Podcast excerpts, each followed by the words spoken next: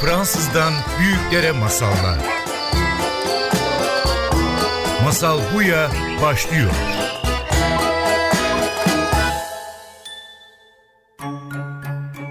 Hoş geldiniz. Masal Buya başlıyor.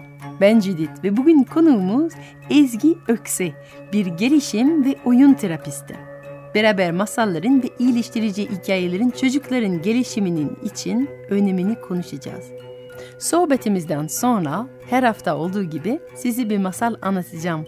Çocuklar için küçücük bir kahramanın büyük şeylerin yapabileceğini duymak çok büyük bir önem taşıyor. O yüzden bu hafta sizinle belki bütün masallarında bulunabilecek en küçük kahramandan bahsedeceğim.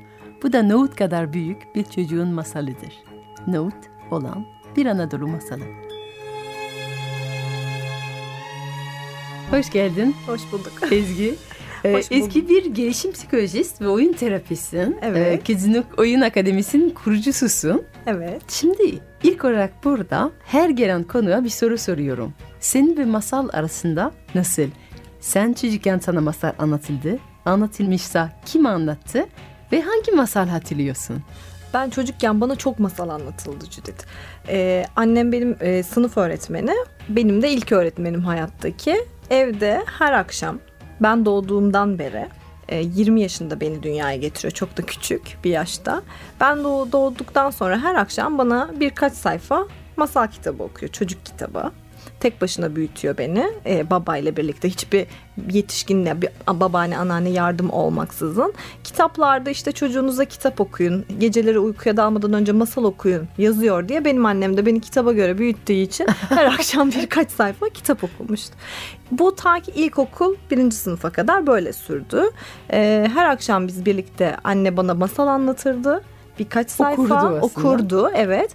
E, daha sonra en can alıcı noktada okumayı bırakırdı. Bu akşamlık bu kadar derdi. Gerisini yarın akşam devam edeceğiz. Ha, böyle sürücü bir taraf ben vardı. masalın içinde yaşamayı o zamanlarda öğrendim. Ve geceden geceye merak ediyor muydun? Çok Muydun? merak ediyordum. İple çekiyordum. Zaten bunun şöyle bir hikayesi var. Ee, ilkokula başladım. Hep derdim ki hayır bir sayfa daha oku. Annem de şöyle derdi. Hayır okumayı öğrendiğin zaman kendin istediğin kadar okursun. Ha, böyle biraz bir okumaya teşvik e, Evet. tekniği olarak Aynen geliştirdi öyle. bunu. Ee, o zaman bunu farkında değildim. Bir eğitimci olarak yaptığını. Şimdi Benim- olayı çözdün tabii ki. Evet e, sonra ilkokula başladım. Eylül ayında başladık. Ekim'de okumayı sökmüştüm. Çünkü e, bu benim için evdeki kitaplara kendi başıma devam edebilme şansıydı aynı zamanda. O yüzden hızlı bir okumaya geçiş sürecim olmuştu. Ondan beri de kendim okuyorum. Ve şimdi sen bir e, gelişim psikolojist olarak bu bunu tavsiye ediyor musun? Annenin yaptığı tekniği aynısını tavsiye eder misin? Yani aynısı da olabilir. Bence şöyle ben şuna inanıyorum. Her annenin çocuğuyla kurduğu bağ birbirine özel. Yani bir annenin ikinci, üçüncü çocuğuyla kurduğu bağ da ilkiyle kurduğundan çok farklı.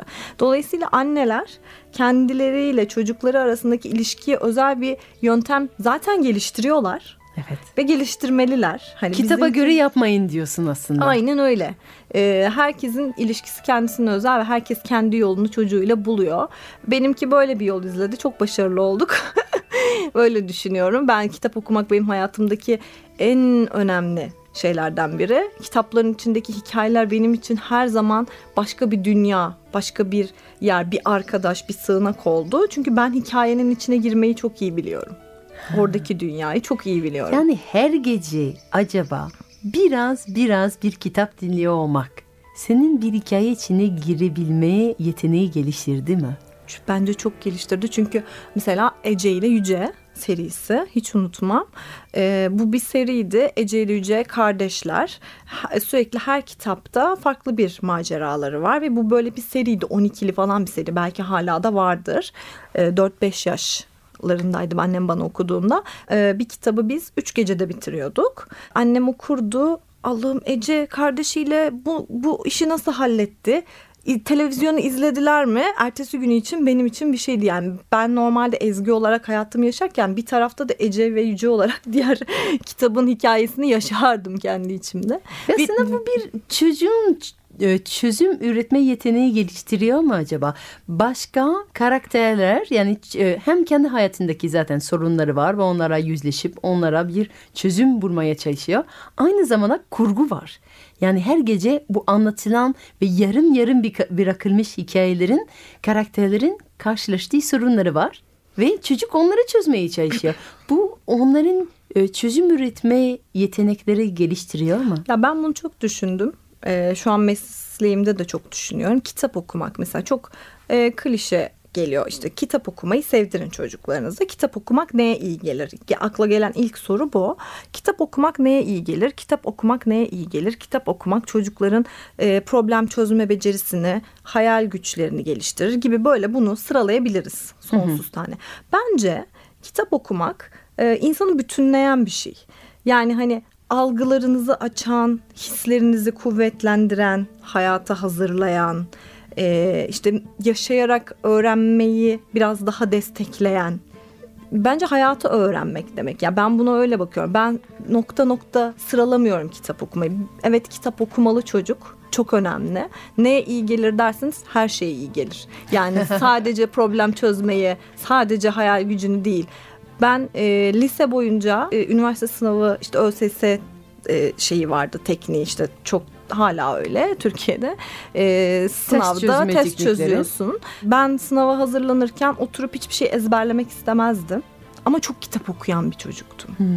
Ee, annemler kızarlardı odama gelirlerdi. Yeter artık derdi babam. Annem demez de babam derdi. Yeter artık kitap okuyacağında biraz test çöz. Hmm. Ama ben kitap okurdum.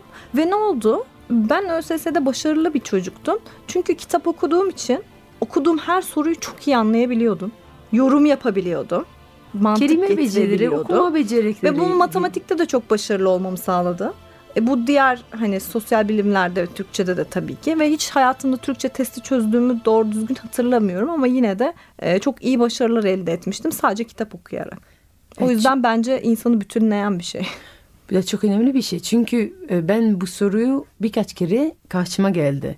E, çok fazla masal, çok fazla hayal, çok fazla kitapla büyüyen çocukları matematik çözemezmiş. Çünkü bu hayal güçlerini onları gerçekçi ve ciddi sorunlara, sayı daireden sorulara odaklanmalarını hazır etmediklerini söylüyorlar. E, hayal gücü fazla gelişik bir çocuğun matematiğe odaklanmak istemeyeceklerinin korkusu var.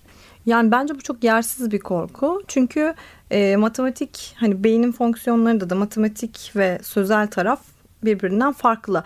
Ama şu yine de şu var. Yani matematiği de anlayıp yapabilmek için yine bir algılama kapasitesi söz konusu ve okumak bunu geliştiren bir şey. Yani hani hiçbir şekilde e, dezavantajı olamayacağı gibi bence çok büyük artıları avantajları da olacaktır diye düşünüyorum. İnanıyorum faydasını gördüm yaşadım. Peki anlatmak ve okumak arasında nasıl bir ayrım edersiniz? Çünkü ben benim anlatıcı olarak kitap okumak için bir alan olduğunu ve ayrıca e, masal anlatmak ya da hikaye anlatmak yani görsel desteksiz, e, kitap desteksiz sadece çocuk ve anne arasında hiçbir obje olmaksızın bir hikaye anlatmak için başka bir yer olduğunu düşünüyorum. Bir farkı var mı sence çocuğun gelişimi olarak sadece anlatmak? Okumak değil anlatmak mı? Hı hı. Ya annenin çocukla birebir ilişkisi her zaman çocuk için pozitif. Yani kitap okumak araç. Hı hı. Aslında amaç ikili ilişki, iletişim ee, ve verilen mesaj. Ya bunun bir araçla hani okuma aracıyla ya da direkt anlatmayla anlatmanın daha etkili olacağına inanıyorum. Neden? Çünkü anlatırken bir kere anne okumuş, almış iyi noktaları ve karşıya e, tüm vücut dilini kullanarak daha heyecanlı göz temasıyla aynen öyle bir şeyi veriyor çocuğa ve gerçekten ilişkide oluyorlar. Okurken... Bu sefer aslında sen dedin ki içeriye alarak yani aslında kendi iç süzgecinden geçirerek, geçirerek kendi değerlerini katarak bir daha aktarıyor. Biraz kendisinden daha fazla sevgi kendi evet, içinden iletmiş oluyor aslında doğru. İnteraktif bir ilişkide oluyorlar her şeyden önce. Hmm. Ve ama her ikisi için bir yer lazım. Başka nasıl bir iletişim aracı olabilir? Kitap olabilir, masal anlatmak olabilir. Bu özel ilişkiye yer açmak için başka ne tavsiye ediyorsun? annelere, Anne ve çocuk babalara. arasında. Hem babalara da herhalde. Ee, baba ve çocuğun da arasında bir ilişki Bir kere- olması gerekiyor. Net, net olmak. Anne babanın çocukla iletişimde net olması. Ee, onun- Tutarlı. net tutarlı tabii. Onunla çocukla e, aradaki sevgi akışına hiçbir şeyin engel olamayacağını hissettirmek. Duygu akışı, regülasyon. Yani. Yani, e, şart yani bazı şeylerde duygusal olarak geri çekilmeler yaşanmamalı anne baba ve çocuk arasında. Mesela e, sevgisinin çocuğa herhangi bir nedenden dolayı olduğu değil de sevgi aktarımında da net olmak diyelim. Yani odan temizlemiyorsan seni hala severim. Seni Bir- her şeye rağmen Her çok şeyi seviyorum. severim. Ama bunu Ne olursa tabağın bitirmesen bile ben hala seviyorum. Kızıyor olabilirim ama seviyorum. Evet bunlar Bu- birbirinden bu başka birbirinden duygular. Çocuğun duygularını farklı. tanıması için de çok önemli zaten. Kurallar uygulamadığın zaman ya da beklentileri yerde getirmediğin zaman okulda bir hata yaptığın zaman kızıyor olabilirim. Bir sonuçlar olabilir ama benim sana olan sevgim aynı, aynı. eksiksiz bir şekilde sana doğru akıyor. Bu bir temel. Evet Ha. bu bu çok önemli. Ya bu çocuğun özgüveni, özbenlik duygusunun gelişmesi, tek başıma zaten ben çok değerliyim duygusunun tamamen oturması için bir zemin. Anne ve baba genelde şey en çok yapılan davranış şekli şu oluyor. Ee, Evet onu çok seviyor zaten. Anne baba bilişsel olarak bunu biliyor ama çocuk duygusal beyinde. Ee, çocuğu çocuğa mesela bir şey yaptığı zaman kızıyor. Mesela tabağını bitirmediği zaman kızıyor ve çocuk bunu sevgisizlik olarak adlandırabiliyor. Çünkü duygusal taraftan algılıyor. Çok büyük bir duygusal şantaj da olabilir bu tabaklar bitirme konusunda değil mi? yani ben e, çok böyle Olabiliyor, yemek evet. ısrar kültürü olan bir e, ülkeden gelmediğim için bazı sözler beni çok şaşırtıyor. Yani kurban olurum, ölürüm eğer bitirmiyorsan gibi e, sözler hem çok şirin bir tarafı var hem de çok ağır bir baskı uyguluyor mu acaba çocuklara bu tabak bitirme Tabii ki konusunda? uyguluyor tabii ki. Ee, şöyle oluyor. Zaten onun geri dönütü de şu oluyor. E, çocukların birkaç tane hakimiyet alanı var anne baba üzerinde. Çok fazla yok. Anne baba çocuğun tüm hayatı üzerinde hakimiyeti var. Ama çocuğun sadece ağlarken bir hakimiyeti olabilir. Yemeğini yerken ve tuvaletini yaparken. Tek hakimiyet alanı bu üç nokta. Güç, güç, güç sahip alabileceği, olduğu aynen yerler. öyle. Çok Dolayısıyla sinirli. anne baba hayatta hangi taraftan onun üzerine gidiyor ve baskı yapıyorsa çocuk bu üç noktadan birinde direnç göstererek ben de burada bunu yaparım. direniyorum Benim yani eylem. da bu. Aslında tabak diyor. bitirmemek bir ifade şeklidir. Tabii ki tabii ki aynen öyle. Yoksa yemek yeme bunlar e, bizim temel ihtiyaçlarımız. Yemek yemek yani nefes almakla aramıza anne baba girebilir mi? Giremez. Yemek yemek de öyle. Çocuk eninde sonunda o yemeği yiyecek. Yani hiç açlıktan ölen bir çocuk duymadım ben. Hani evde annesi babası olan, annesi babasının ona yemek verdiği halde açlıktan ölen sağlık problemleri yoksa birisi yok. E bu çocuk eninde sonunda bu yemeği yiyecek. Ama bu bir iktidar savaşına dönüşüyorsa orada çocuk diyor ki ben bu alanda hakimiyet sahibiyim ve e, burada direnirim ve siz benim peşimde pervane olursunuz tabiri caizse diye. Hakikaten anne babalar da oluyorlar. o şeye düşüyorlar yani maalesef. Peki e, masallar sence e, çocuklara nasıl mesajlar veriyorlar? Şimdi geleneksel masallara baktığımız zaman yemek konusuna geldik şimdi. Yemek ve yenmek çok var geleneksel masallarda. Örneğin kırmızı başlıklı kız da e, ormana gidiyor. Kurt kırmızı başlıklı kızı yiyor. Sonra kırmızı başlıklı kız kurdun göbeğinden özgürleşip çıkıyor. Yani bunlar neyinden bahsediyorlar aslında? Bir cadı çocukları yemeye çalışıyor. Bir kurt çocukları yemeye çalışıyor. Ve onlar her zaman yemek ve yenmek. Örneğin Hansel ve Gretel'de çocuklar aç. İşte pastadan bir ev görüyorlar. Pastadan ev yemekle beraber kendilerini cadıların elinin içinde onları yemeye çalışan bir cadının elinde buluyorlar. Yani aslında sürekli bir güç ve iktidar Evet. yemekle Aynı e, karışmış. aynı hikaye e, masallarda da tekrar ediyor diyebiliriz. Yani hani çocukların kendilerini e, hakim oldu, hissettikleri alan bu ve bu bir noktadan sonra bir güç savaşına dönüşüyor. Evde de böyle zaten. Masallar sence bu masalları anlatmak iyileştirici bir tarafı olabilir mi çocuklar için? Kesinlikle olabilir. Nasıl? Ya şöyle e, terapotik hikayelerden bahsedelim Tamam. istersen. Terapotik hikaye nedir? İyileştiren, iyileştirici hikayedir ve biz bunları terapilerde kullanırız. Ben deneyimsel oyun terapisi yapıyorum. E, bu oyun terapisinde çocuklar aslında kendileri yani ben onlara hikaye anlatmıyorum ama çocuklar hikayelerini anlatarak oyunun içinde var oluyorlar. Bir çocuk kendi hikayesini anlatarak iyileşebiliyor mu? Evet iyileşiyor. Zaten kendi hikayesini anlatıyor ve ben oyunda ona o hikayede eşlik ediyorum. Sadece eşlik ediyorum. Anlayan taraftan ve anlaşılmak zemini çocuğu zaten iyileştiriyor. Aslında çocukların derdi Anlaşılmak. anlaşılmak. Anlaşıldığını gerçekten biliyorsa ve hissediyorsa, Aynen. ikna oluyorsa duygusal olarak iyileşiyor. hissediyorsa çok net. Ya bilişsel olarak değil. Seni anladım demek değil. Bu Evet. bizim bilişsel mantıklı Evet. yetişkin olarak. bir de seni anladım demek çok kolay. Bazen Evet, hiç anlamadım. anlıyorum. Hiç anlamadığımıza rağmen seni anlıyorum diyoruz. Yani çok Dememiz kolay ve gerekiyor. Bilişsel her olarak ağzın söylüyoruz. Ama çocuk anlaşıldığını hissetmek istiyor. Hissini test ediyor oyunun içinde. Mesela bu nedir? Bir oyunu en az 10 kere bazen en az 15 kere oynuyoruz. Aynı oyunu aynı oyun. anlaşılıyor ve ihtiyaç bittiği noktada o oyun bitiyor. Yani iyileşme tamamlanıyor. Aslında sürekli çocuklar aynı masal ister ya da aynı oyun ister. Bu Mesela- mu sebebi? Aslında Evet. gerçekten iyileşmek ihtiyacı, anlaşılmak ihtiyacı. yani bir daha bir masal istediği zaman bir sonraki gece bir daha aynı masal, bir daha aynı Çok masal. önemli o süreç. Bazı, Hep- bazı, bazı ebeveynler bana söylüyorlar. Benim çocuğum 3 aydır sadece mi sadece Hansel ve Gretel istiyor. Sorun ne? Benim çocuğumda bir sorun var. Hiçbir Niye sorun hep yok. Aslında e, masalla bir bağ kurmuş ya da o, bu bir bazen bir masal, bazen bir oyuncak, bazen kurguladığı bir oyun olabilir. Bazen bir renk olabilir. Mesela 3 ay mor rengine takılı kala bir çocuk Benim olabilir. yeğenimin bir sarı takıntısı vardı aylar boyunca. Bu e, kendi iç dünyasında ona yüklediği anlam. Tabii ki yine duygusal anlam.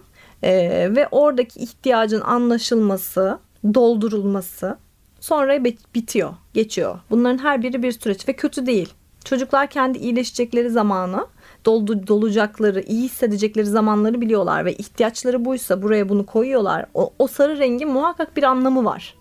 Aslında çocuk kendi kendisine bir reçete yazıyor. 3 ay boyunca öyle. her gece Hansel ve Gretel'e ihtiyacım var. Onu biliyorum ve ona göre isteyeceğim. Ve bu bir gelişme, büyüme ve iyileşme sürecidir. Aynen öyle. Aynen öyle. O yüzden- Tamamen bir gelişim süreci. Gelişim sürecinde de iyileşerek ilerliyor. Çocuk ihtiyacını zaten kendisi biliyor. Orada kalıyor ihtiyaçta. Ee, anlarsanız eşlik ediyor ve iyileşiyor. Anlamazsanız davranış olarak nüksediyor. Hırçınlaşabiliyor. Ters davranışlarda bulunabiliyor. Bu en son nokta davranış. Kötü davranış en son nokta ya da iyi davranış. Aslında bir çocuğun En kötü davranmaya ihtiyaç. başladığı zaman diyoruz ki ah şimdi bir sorun başladı ama diyorsun ki sorun kötü davranmaya başladığı zamanda başlamadı Değil. ki. Davranış Çünkü- alarm en son nokta.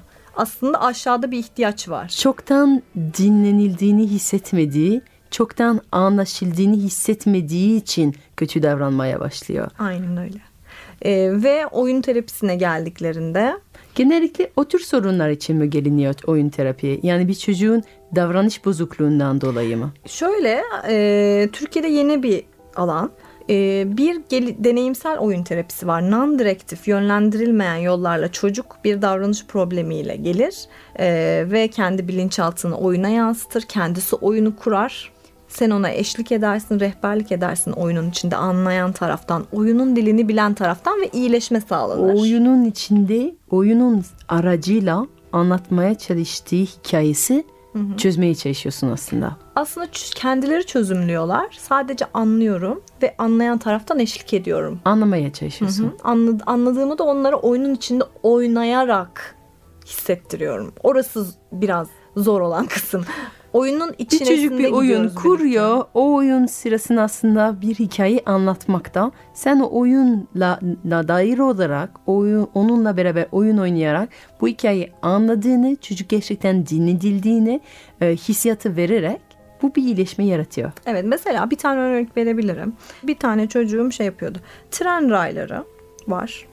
Trenler geçiyor gidiyor. Arabalar o tren rayından yürüyor. Sürekli biz bununla oynamaya başladık. Birinci seans, ikinci seans, üçüncü seans. Ondan sonra sürekli tren raylarını kopartıyor, parçalıyor, tekrar takıyor. Kopartıyor, parçalıyor, tekrar takıyor ve bir boğa geliyor. Saldırgan böyle hızlı koşan bir boğa geliyor. Tren raylarını tekrar parçalanıyor, tekrar takıyor, tekrar parçalanıyor, tekrar takıyor. O Bu boğa y- yıkım yaratıyor. Bu çocuk, bu çocuğun hikayesi ne? Şimdi çalıştıktan sonra hikaye şu. Bu çocuk çok saldırgan davranışları olan bir çocuk olarak geldi. Neden olduğu bilinmiyor. Yetiştirme yurdundan bir çocuk. Ee, şöyle bir şey çıktı. Kötü bir hikaye çıktı arkasından ama çocuğun iç dünyasında bana anlattığı hikayesi şuydu. Bu raylar kendi ruh hali. Bana diyor ki parçalanıyorum. Paramparçayım ve beni yeniden yap. Parça, parça parça. Ruhu parça her parça. bozduğu zaman aslında onun ruhu bozulduğunu evet, gösteriyor. Evet. Bu saldırgan boğa da e, bunun üvey babası yetiştirme yurduna bırakmış annesi. Üvey babası varmış evde daha ailesinde. E, ve ondan çok fazla aile içi şiddet görmüş çocuk. O baba figürü boğaydı oyundaki, Hmm. hikayedeki. Ve raylar bozan o. Evet ve e, paramparça olan çocuk boğa geldikçe çocuk daha da paramparça oluyor. Bütün arabalar birbirine giriyor. Kaos var. Kafasındaki karmaşa. Seviliyor mu? Değerli mi? Değersiz mi? Paramparça. E, şimdi bu oyunda oyunun içerisinde olmak gerekiyor. Şey diyemiyorsun. Çocuk bilişsel olarak gelişmemiş olduğu için evet seni anlıyorum. Şu an çok canın yanıyor üvey baban da sana böyle böyle yaptı. Bu hiçbir iyileşme ya da çocuk için hiçbir anlam taşımıyor. Çünkü çocuk bu kelimeleri, bu kavramsal kelimeleri Bilmiyor. daha bilmiyor Ama ama, hissediyor. hissediyor. Ee, oyunun içerisinden güçlendirici taraftan o boğayı yenebilecek daha büyük bir hayvanla bu boğayı buradan buraylardan uzaklaştırmamız lazım.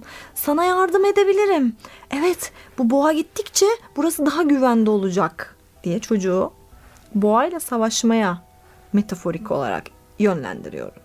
Ona inandırmak gerekiyor. Ve çocuk Aslında diyor ki- sen bu boğa karşı çıkabiliyorsun. Çocuk diyor ki evet birisi anladı.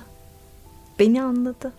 Ya. Çünkü bir, biri diğer- bu boğa ne kadar yıkıcı olduğunu gördü ve bu boğa karşı çıkmamız gerektiğini Ve anladı. götürdüğüm hayvan boğayla savaşırken boğayı da biraz onun üzerine ittirip diyorum ki ah bu boğa benim canımı çok acıtıyor. Ama bu çok büyük. Ben bununla savaşacak kadar güçlü değilim. Çocuk diyor ki evet evet çünkü anlaşıldı. Ve İşte içinde aslında bastırdığı ve söyleyemediği, kelimeyi söylemek için bulamadığı birçok duygular açığa çıkıyor o an. Bir rahatlama çok büyük bir rahatlama evet, yaratıyor. sadece anlaşılmak ve işte iyileşme böyle sağlanıyor. Aslında e, bir davranış bozukluğu gösteren bir çocuk anlaşılmak istiyor. Kesinlikle öyle davranış çünkü alarm. Çünkü çocuklar o kadar muhteşemler ki en son noktada davranışla kendilerine bir çözüm yaratma halinde oluyorlar. Mesela daha enteresan bir vakada şuydu. Irmak, e, Irmak 3 yaşında anne hakim, baba doktor, genç bir aileler. Irmak ilk çocukları. E, Irmak çok büyük sorunlar yaşıyor. Nedir? Bizim çocuğumuz galiba kararsız, şımarık. Biz bunu ne yapacağımızı bilemiyoruz. O kadar özen gösterdik yetişmesine. O kadar çabaladık. Ama bir şeyler ters gidiyor. Nedir? Buyurun. Önce anneyle babayla görüşürüm her zaman. Şunu anlattılar. Irmak her şeyde bir zıtlık çıkartıyor. Sanki bize muhalefet olmak için dünyaya gelmiş. Evde ne isterse yapıyoruz. Tamam ne yapıyorsunuz? İşte Irmak diyormuş ki arkadaşıma gidelim oyun oynamaya. Tamam hadi Irmak'cığım hazırlan gidelim. Giydiriyoruz üstünü diyor. Kapıya geliyoruz. Gitmeyeceğim diye ağlamaya başlıyor. Aa tamam Irmak'cığım gitmeyelim. Oturalım evde. Eve geçiyoruz içeriye. Oturacağız. Oturmayacağız. Oturmayın diye tekrar ağlamaya başlıyor. Ve bu hal dayanılmaz oldu. Okula giderken de bunu yapıyor. Gideceğim, gitmeyeceğim. Hep bir kararsız. Bizi sürekli oynatıyor. Acaba neden? Bizim çocuğumuz çok mu şımarık? Biz nerede hata yaptık? Şimdi böyle davranışlarda böyle akut davranışlarda akla gelen anne de baba da hep biz nerede yanlış yaptık? Bizim çocuğumuz şımarık mı? Ters hmm. davranıyor. Aslında davranış bir alarm. Sonra ben anneyle babaya ırmağı daha görmeden e, ama bunu öğretmenlerinden de duydum. Kreşteki öğretmenleri de aynı şeyi söyledi. Sürekli zıt davranışlar sergiliyor. Anneyle babaya bir görüşme yaparken anne bir soru soruyorum. Mesela ırmak evde süt içer mi? Baba içer diyor, anne içmez diyor. Bir oraya bakıyorum, bir buraya bakıyorum. Sonra Irmak evde e, işte çorabını kendisi giyer mi? Baba giyer diyor, anne giymez diyor. Şimdi bir soru, iki soru, üç soru hep farklı cevaplar. Kafam karıştı. Zıt cevaplar veriyorlar. Kafam karıştı. Dedim ki sizin çift olarak birbirinizle evlilikte bir probleminiz var mı? Böyle sordum direkt.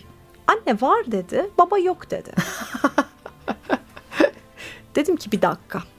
Irmak ne yaptı? Aslında onların Irmak. evliliğin aynası olmuş. Irmak'ın o kadar kafası karışık ki. Bunu o kadar güzel bir hikayeyle anneye babaya sunuyor ki.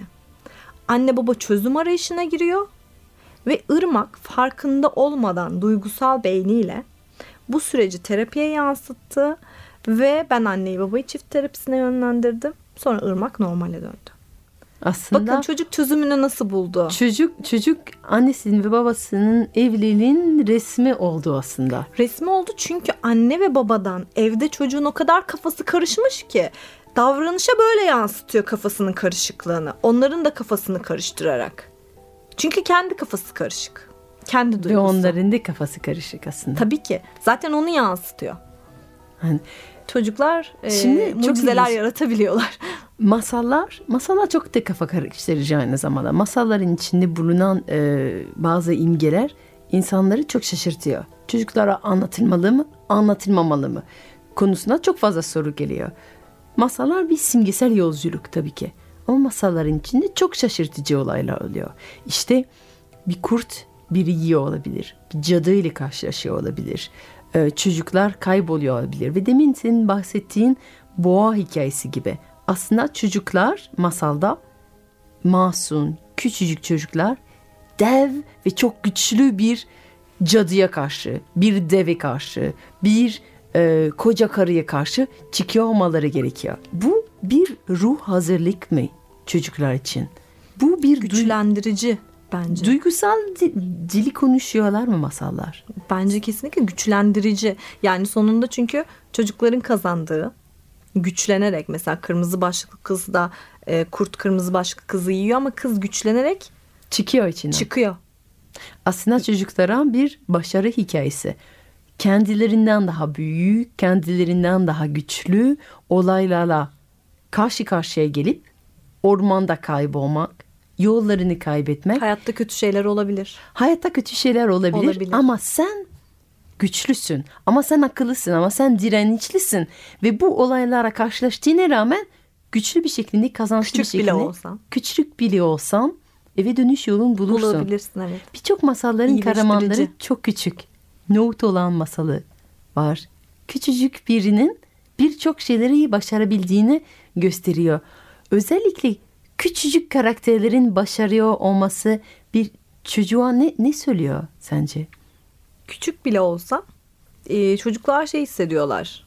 Duygusal beyinlerinde e, anlaşılmamazlık en çok yaşadıkları ve küçük oldukları için değersiz oldukları duygusu. Net bir şekilde onlara bu mesajın zaten anne baba tarafından gidiyor olması benim için iyileştirici.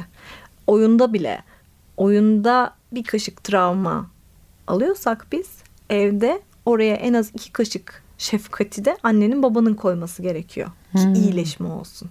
Ne kadar küçük metaforik ne kadar küçük olmasına rağmen birçok şeyle başa çıkabiliyor olması belki de güçlendirici tarafı Var mı hikayenin. özellikle tavsiye edeceğin bir masal var mı çocuklara? Yok. Özel olarak yok. E, bence şey dediğim gibi anne baba çocuğun ihtiyacını kendisi zaten görüyor, görmeli.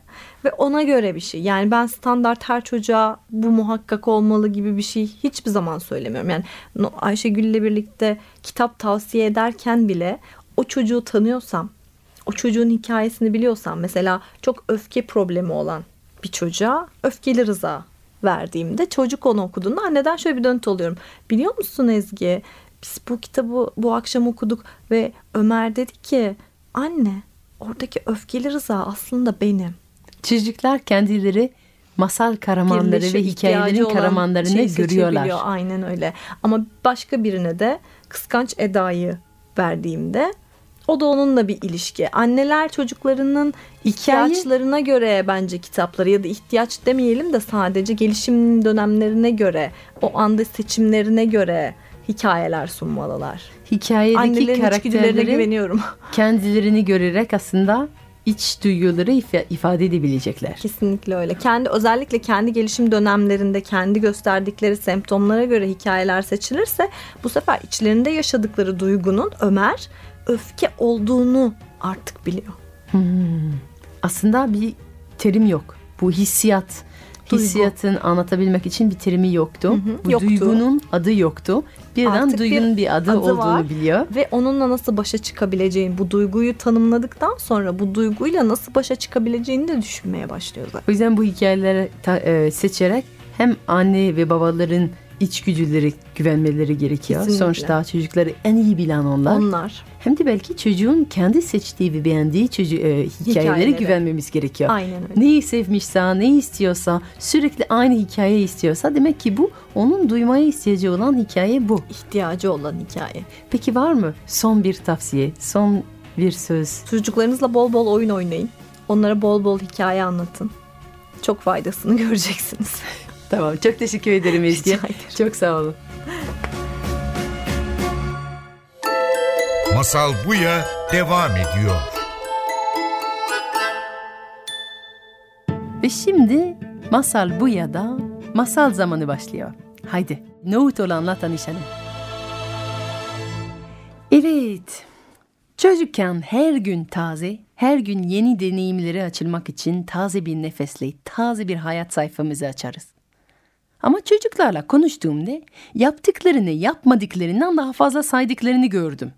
Ben hayvanat bahçesine gittim, ben okula gidiyorum, ben yazmayı öğrendim. Evet, çocukken yaptıklarımız, deneyimlerimiz ne kadar az olsa olsun onlara yapmadıklarımızdan daha fazla önem veriyoruz. Yaşlanınca yaptıklarımız artar, deneyimlerimiz çoğalır. Ama o zaman da yapmadıklarımıza yaptıklarımızdan daha fazla önem vermeyi başlarız. Yaptıklarımızı unuturken yapmadıklarımızı rüyalarımıza girmeye başlar. Ve onları özleriz, bir tek onları düşünürüz. Bu masalımızdaki yaşlı çift hayat boyu erken uyananlardan olmuşlardı. Yaşlı teyze seneler boyunca ilkbahar tohumlarını ekip yazı tarlalarda çalışarak geçirdi. Sonbaharda kavanoz kavanoz turşu kurdu. Kışın masal anlattı bütün köye. Ve her mevsimde bu köyde yan köye ve ötekinde her hastanın yanında koştu. Hepsini şifalı otlardan çayları hazırlayıp çorba yedirdi. Boş bir tek günü bile geçirmedi. Yaşlanınca ama aklındaki tek bir fikir vardı. Yapma diye. Yaşlı çiftin hiç çocuğu olmamıştı. Ve şimdi onların her günü bu özlemle doluydu. Ah bir çocuğumuz olsaydı bize yardım ederdi. Ah bir küçüğümüz gelseydi onu büyütürdük ve şimdi bizim gururumuz olurdu. Bu dünyada bıraktığımız miras olurdu. Ve böylece günler geçer yapmadıklarını sayarak, özleyerek. Bir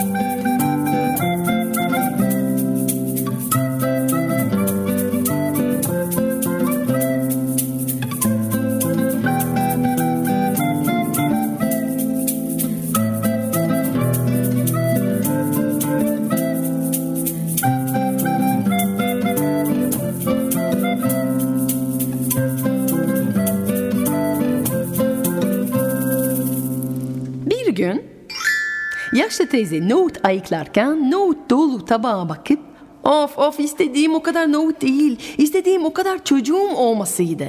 Keşke bu her nohut benim bir çocuğum olsaydı. Bunu der demez tabaktaki her nohut minik bir çocuğa dönüştü. Ve çocuklar tabaktan çıkıp evin her köşesinde koşmaya başladılar. Oyun oynuyor, tabakların arasında saklanıyorlar. Dikiş ipinden kesip atlamaya başlıyorlar. Duvarda asılı otlara tutunup sağlanıyorlar. Teyze gözler fal taşı gibi onlara baka baka gülüyor, mutlu oluyor. Ama sonra başladılar. Düşüp ağlayıp birbirini şikayet etmeye. Anne anne saçlarımı çıktı. ama anne anne o önce dilini çıkarttı bana. Anne ayağıma bastı. Anne o ip benim de. Ben oynuyordum onunla. Söyle bana geri vermesini söyle. Az sonra da tabii ki. Acıktılar.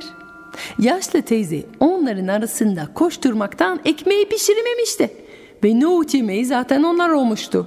Bir önceki gece hazırladığı ekmek hamurunun üstünü açtı ve onlara küçük küçük hamur topları dağıtmaya başladı. Ama yetmedi hiçbirine. Ona verdiğin parça benimkinden büyük. Bir daha bana ver. E ona iki tane verdin. Ben de istiyorum iki tane diye diye bütün ekmeği yediler. Akşam tarladan dönünce yaşlı amca acıkmıştı. Teyzenin etrafında bir sürü çocuk koşuyor ama tencerede yemek yok, ekmek yok, hamurda kalmamış. Teyze olanları anlattı. Adamın hiç hoşuna gitmedi. Hanım hiç düşündün mü? Bu kadar çocuğa biz nasıl bakacağız şimdi? Keşke bu çocuklar çocuk değil nohut olsaydı ve afiyetle akşam yemeğimi yeseydim. O anda bir çocuk tabağa düşüp nohuta geri dönüştü. Bunu gören yaşlı adam her çocuğu yakalayıp tabağa atmaya başladı. Tabağa düşer düşmez hepsi nohuta dönüştü. Rafların üstünden, yatağın altından, evinin her köşesinden her çocuğu yakalayıp onları tabağa attıktan sonra yaşlı çift nohutları pişirip ve sonunda sakin, sessiz, huzurlu bir evde yemeğe oturdular.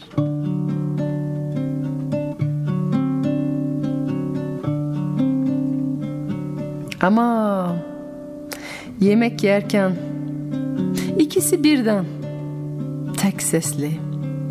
Oh, keşke onlardan biri en azından birini saklasaydık. Ah. Bir küçüğümüz olurdu. Bir çocuk. Hayatımıza neşe katacak. Bir sevgi parçası. O zaman duydular. Odanın bir köşesinden Anne, baba ben buradayım. Beni tabağa atmayacağınızı söz verirseniz ben çıkarım farenin deliğinden. Onu gören yaşlı çift mutluluktan ağlamaya başladı. Nohut oğlan birincik çocuğumuz hoş geldin hayatımıza. Ve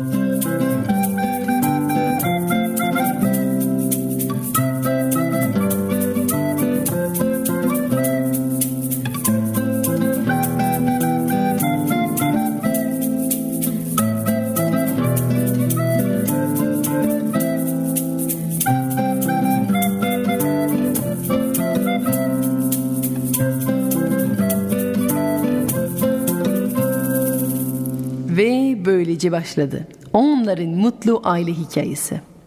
Nohut olan nohut kadar küçük bir çocuk olsa da hiç durmuyor. Bir pire gibi enerjiyle zıplayıp duruyor. Evin her işini o koşuyor. Kışın odun kesiyor, ateş yakıyor, iğneyi bakıyordu. Karlar erince alışveriş için bakkala ilk gittiğinde ekmek isteyince bakkal sesini duyuyorum, paranı görüyorum ama seni görmüyorum. Neredesin diye sormuş. Ama sonra fark etmiş. Tezgahta paranın yanında nohut büyüklüğünde bir çocuk. Ve nohut olan ekmeği dev bir halka gibi yuvarlayarak eve götürmüş. Bütün köy şaşırmış. Kendiliğinden eve giden bu ekmeği görünce. Sonra yaz gelmiş. Ve nohut olan babasıyla tarlaya gitmek istemiş. Babası izin vermemiş. Nohut olan sen küçüksün. Orada orman var, dere var. Derede boğulursun. Ağaçtan bir kuş seni alıp götürür. Çok tehlikelidir. Annenin yanında kal oğlum. Ama nohut oğlan pek yerinde durmayı sevmez. Annesinin ikna etmiş. Öğlen arası babasına yemek sepetini götürmüş. Sonra babasının yemek yerken elinde bir kırbaçla öküzün kulağına çıkmış ve başlamış öküzleri yürütüp tarlayı sürmeye. Yoldan geçen iki hırsız kendiliğinden tarla süren bir çift öküzü görmüş. Ve hemen onları çalmaya çalışmış. Ama hırsızları gören nohut olan bağırmaya başlamış. Babacım babacım gözünü aç hırsız var hırsız. Ve babasını şaşkın hırsızların fark etmiş. Hırsızlar nohut olanın öküzün kulağının arkasında olduğunu fark edince gözleri parlamış. Hemen hırsızlık yaparken onu nasıl kullanabileceklerini düşünmeye başladılar. Ve nohut olanın babasına şöyle bir teklif yapmışlar. Efendim, bu küçük çocuğu bize satarsanız onun karşılığında size bir kese altın veririz. Oğlum satılık değildir diye cevap verdi babası. Ama hayatta hep yeni şeyleri yaşamaya seven Nohut olan hemen babasının kulağına şöyle dedi. Babacığım bu hırsızların parasını al. Bu macerayı yaşayayım. Birkaç güne eve dönmüş olurum emin ol. Bunu duyunca babası hırsızların teklifini kabul etti.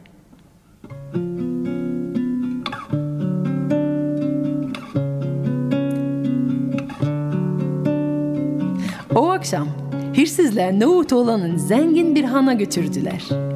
Anahtar deliğinden girip pencereden aşağıya bulduğu her değerli objeyi atmasını söylediler. Nohut olan girip pencereye hemen çıktı ve en yüksek sesle Arkadaşlar burada altın var, gümüş var, değerli taşlar var hangisini istersiniz diye bağırmış. Hırsızlar sus herkesi uyandırıp bizi yakalatacaksın hepsini at hepsini dediler. Nohut olan da tamam arkadaşlar hepsini aşağıya atıyorum o zaman. Hem altını hem gümüşü hem de değerli taşları deyince bütün ev uyandı. Hırsızlar da kaçmaya başladı. Yakalanmamak için nohut olan ağıra gidip yumuşacık samanın içinde saklanmış ve hemen de uyumuş.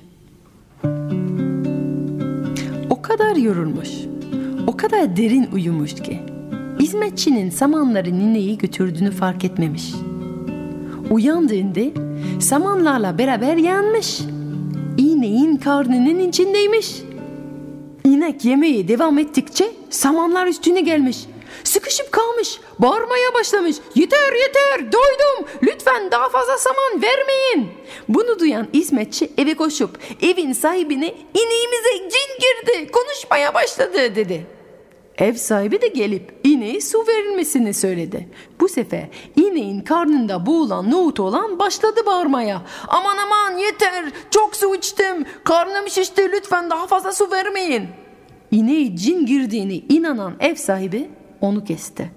Ve nohut olan içine hapsoldu bağırsakla beraber evin dışına atıldı. Kokusuna gelen bir kurt bağırsağı yedi ve yine nohut olan birinin karnında hapsoldu. Kurdun karnında pek çok yer yok. Fazla yese nohut olan boğulur. O yüzden kurt bir sürüye yaklaşınca nohut olan bağırıyor. Çoban kardeş köpeklerini bırak. Kurt geliyor kurt. Her çiftliğe yaklaşınca çiftçi kardeş tavuklarına sahip çık. Kurt geliyor kurt. Kurt böyle aç kalınca nohut olandan kurtulmaya çalıştı. İki ağacın arasında dar bir geçit olduğunu görünce karnını sıkıştırdı ve fırt nohut olan dışarıya çıktı. Koştu koştu nohut olan evine doğru ama ormanda yolunu nasıl bulacağını bilmiyordu. Saatler boyunca dönüş yolunu aradıktan sonra birinin geldiğini duydu. Hemen yol kenarında duran kuru odunun arkasında saklandı ve yaşlı teyzenin geldiğini gördü. O da kasabada satmak için ormanda odun topluyordu. Nohut olanın saklandığı yerdeki odunların hepsini toplayıp sırtına attı. Nohut olanla beraber kasabaya döndü.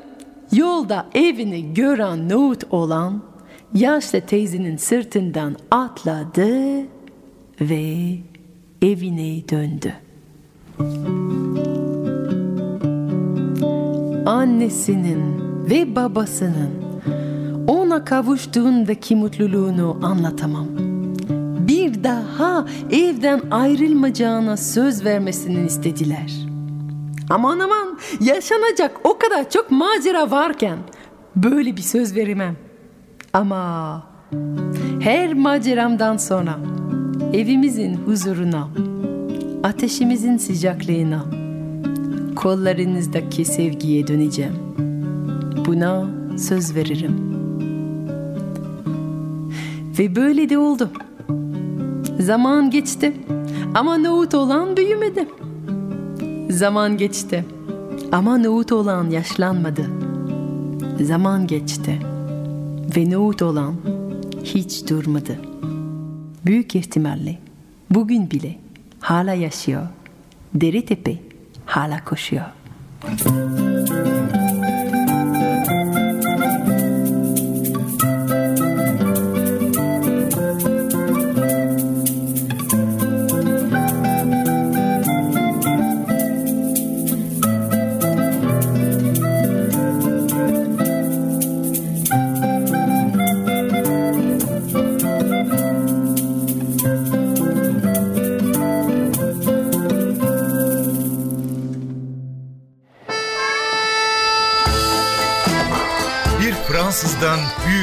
Masallar. Masal bu ya sona erdi.